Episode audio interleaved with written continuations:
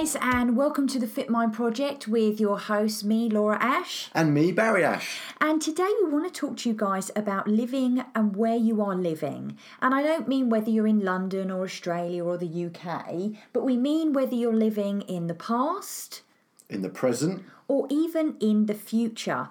So it sounds a really weird concept, but just listen to this because I know that you are going to recognize yourself with this. So, do you spend your lot of your time stressed, anxious, worried, overwhelmed, or do you spend a lot of your time depressed, regretful, feeling guilt, and that kind of thing? Now, depending on what you feel, will be whether you're living in the past or the present. Now, some are living in fear, fear of the future, afraid to try new things, or holding back from them because of the apprehension. So, when you're living in the future, you spend your time stressed, overwhelmed, frustrated, or anxious because you're living in the future. Worry about um, how you're feeling there, isn't it? well, you're worried about all the stuff that you need to do.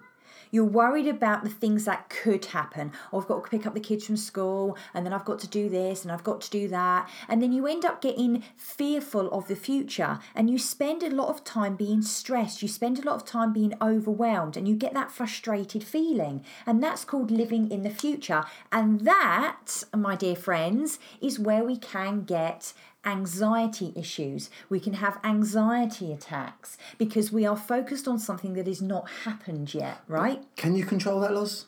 Can you control the future? No, I Can you really control it? No, I mean I can't control what I had for breakfast this morning. I can't control, um, you know, sort of anything really. Now you can't. You can't No. control tea tonight. No. You can think about it, but you can't really. You might actually burn the dinner tonight. Yeah, exactly. I mean, you know, and we spend this time, you know, sort of in the future. And we're worried then about pushing out our comfort zones. And it gives ourselves a, a kind of a false sense of security, um, you know, and we let feelings from the past dictate what happens in the future. And there's a fantastic quote that says that the past is for reference, not for residence. And sometimes we allow these past events to affect our stress in the future. I think that's where a lot of people live. I know I'm um, sort of generali- generalizing. Is that the word I'm looking for? I'm clumping people together. That's what I'm trying to say. But a lot of people do. They live in the past, past experiences. Oh, I can't do that because of this. My, this is going to happen, Mm-hmm. or this happened to me before, so this is going to happen to me again. You know? Exactly. And then if you look at depression, regret, guilt, nine times out of ten, we're living in the past. Now, most depression, if it's not kind of chemical, chem, and now you've got me doing it, chemical or biological, it tends to be because something didn't go the way we wanted it to go. So we feel depressed about that. Our expectations weren't met in anything. And I know from myself, whenever I've been depressed, looking back on it, sometimes I would say eight to nine times out of ten, it has maybe been because something didn't go the way I wanted it to. And we look at this, you know, there's a lot of people who are already still on antidepressants, but the issue or the time of their life that they went through is gone and over now, but they're still on these antidepressants. And for me, I feel antidepressants are there just to um, deal with the symptom and not the cause, because we get a lot of people who are still on antidepressants, but they haven't actually been able to sort out the cause of what made them depressed. So we spend our time living in the past. So many clients we speak to, whenever we get them here for days, aren't they always living in the past? Always, but that talking about the antidepressants, that's a whole other subject, isn't it? Really, are Mm. And- you do you behave like an anti a depressed person because you're on the antidepressants, or is it because you're still depressed that you need the antidepressant? So it's there's a it's, it's we need to do a whole new uh, podcast on medication and how it affects you. And if you if you think about it, you know, a lot of the habits, like we see a lot of people have emotional eating habits, um, you know, binge eating, and nine times out of ten, that behavior is linked to the past. In actual fact, ten times out of ten, that behavior is linked to the past, to something which happened in the past. It's something which has um, caused them to have a behavior. So, whenever they eat for emotion, whenever they do that pattern of behavior, they go straight back to living in the past, to being 9, 10, 11, 12 years old. And of course, you know, their updated mind of a 40 or 50 year old person has not actually caught up with that, and that leaves them depressed. Binge eating, just going on that, it's, it's a reward scheme. You act in a certain way and you were rewarded when you were younger. So now, as adults, we act in a certain way, a certain behavior pattern comes out, and we try to reward ourselves as we did do when we were younger. So that's where the binge eating's coming from. But it's all coming from past living. We're still trying to replicate what happened in the past, and that can be for positive reasons or that can be for negative reasons. So, you know, when we're living in the past, living in the future, and we're having these swinging thoughts, this phenomena is often referred to as monkey thinking. And we spend our time with our thoughts swinging from tree to tree of different thoughts. So, when we're at work, we spend our time dreaming about our holiday. And then when we're on holiday, we spend our time worrying about the paperwork building up in the office. And we dwell on these intrusive memories of the past or what will happen in the future. And we don't appreciate the now, the present moment, because of our monkey minds. Now, at the moment, you're in the present moment now, hopefully, and you're listening to us and not thinking about anything else which is going on. You're not thinking about what happened this morning. You're not thinking about what's going to happen after this podcast. How does the present moment feel? Right now, right here. To me now, it feels pleasant. It's nice. It's comfortable. There's none of this stress. There's no anxiety. There's no overwhelm. There's no frustration. There's no dwelling on stuff. I am here now, focusing on talking to you guys in your car, at home, headphones on, whatever you're doing. I'm focusing my attention onto you guys now. There's an absolutely wonderful quote which I really want to share with you guys, but you must know the background for it, okay? Now, I don't know whether you guys have heard of the film Walter Mitty with Ben Stiller. It's oh, it's Love a fantastic film. film. If you haven't seen it, you've got to see it. Now, there's a part in it where Ben Stiller, or Walter, let's call him, is tracking down this elusive photographer um, to basically save his neck at work because there's a negative that's gone missing. Now, Ben goes on this amazing journey. The cinematography is amazing. And he tracks this uh, photographer um, down in the Himalayas. Okay. Now, Sean is engrossed, the photographer, in looking at a point in the mountains. Mm. And he's fixed his camera and he's focusing on it. Now, while Walter is speaking to Sean, going out of his mind, saying, You know, I've been trying to track you down and I've been doing this and I've run here and I've run there and, you know, it's been such a struggle to get you. Sean tells him to shh. And Walter says, What are you looking for? And Sean explains that he's waiting for one of the most rarest sights a snow leopard. And Sean wanted to be in the moment right there. And then, just as he mentions this exact leopard, it appears. Now, Sean peers down the camera and then he pulls away. And Walter asks him, Well, are you not going to take the shot? Are you not going to take your moments and you've been sat here? And Sean replies this, and this is brilliant. I just want to be in the moment. I want this moment for me. Sometimes I don't want to live my life through a lens. Now, at that moment, he was fixed on living in that moment and soaking up and seeing this wonderful, beautiful creature in its natural habitat. There was no living in the past. There was no, you know, guilt, worry, there was no living in the future with anxiety or stress. It was just literally that moment. Just literally that moment in time where he could be present, completely present. And because of that, there was peace, there was beauty, there was calmness, and there was wonder. It's amazing. But we cannot change the past. We just can't change it. But we can learn from it which is really, really important. Um, so, why do we continually try to live in the past? Why are we trying always to be stuck in the past and we don't move forwards? We can't live in the future either. We don't know what's really going to happen around the corner. We don't know what is there. But what we can do, we can live in the present.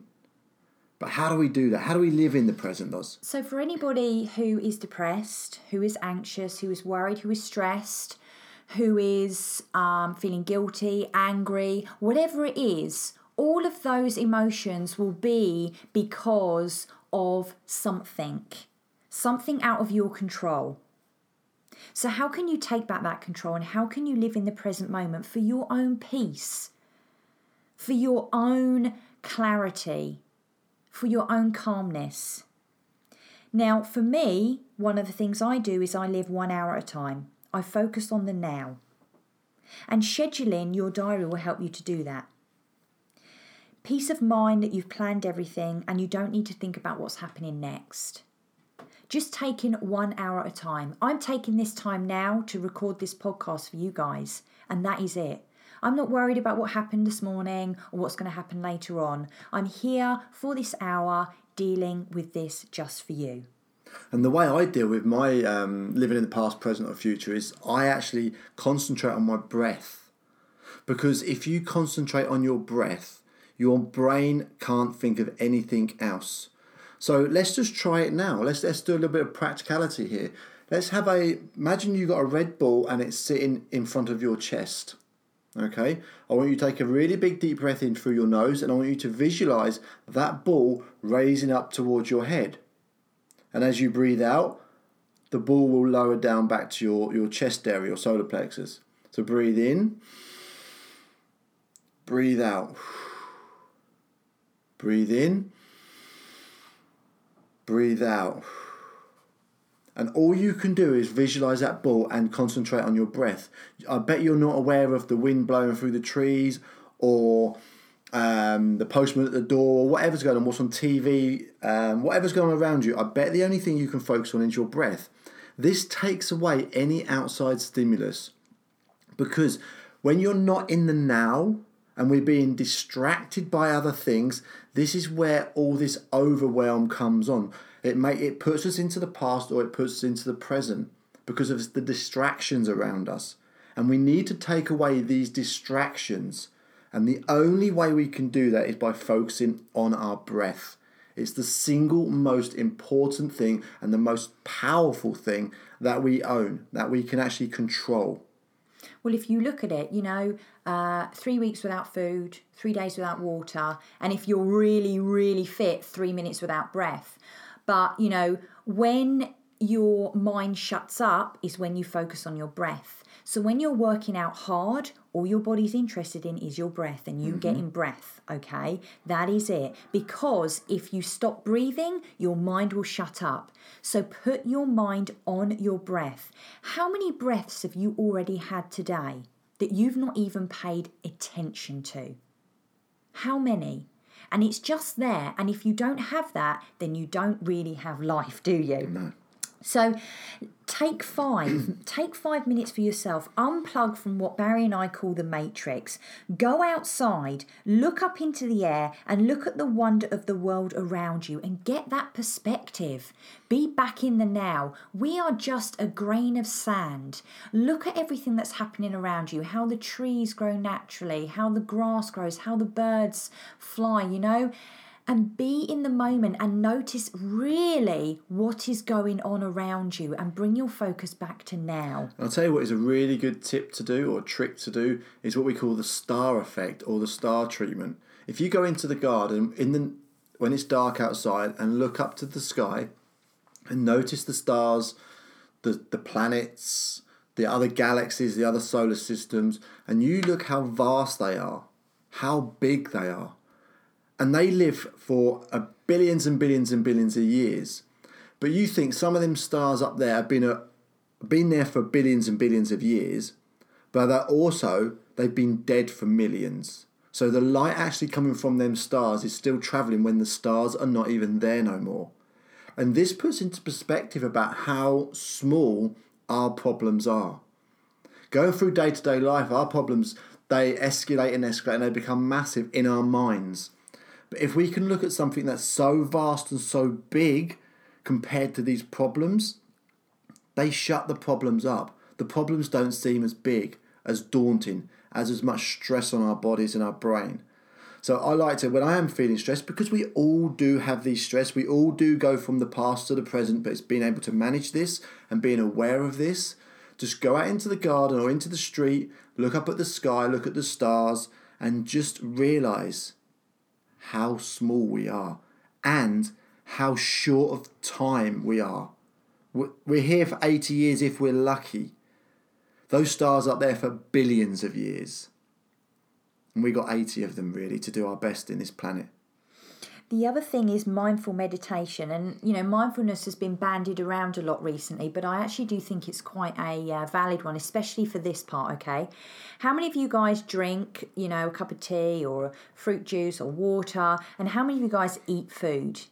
Now, when was the last time you really sat down and you really actually appreciated that food and was in the moment rather than grabbing a quick snack on the go? You know, I've got to be here, got to eat my lunch quickly because otherwise I'm going to be off and I'm dashing here and I'm dashing there. How often do you spend the time actually thanking the food that you're eating, being mindful about how it tastes, what the texture's like, you know, and how it is actually nourishing that body, you know, enjoying the food and meditating on that thought. And that's another way you can be in the moment. So, based on all of this, where are you living? Are you living in a prison of the past? Are you free in the present? Or are you anxious about the future? It's your choice, but be mindful of the choice that you make. Thanks for joining us on this uh, brief podcast to give you a little bit of conscious control. And uh, we'll be back and we'll see you soon. Have a good day, guys.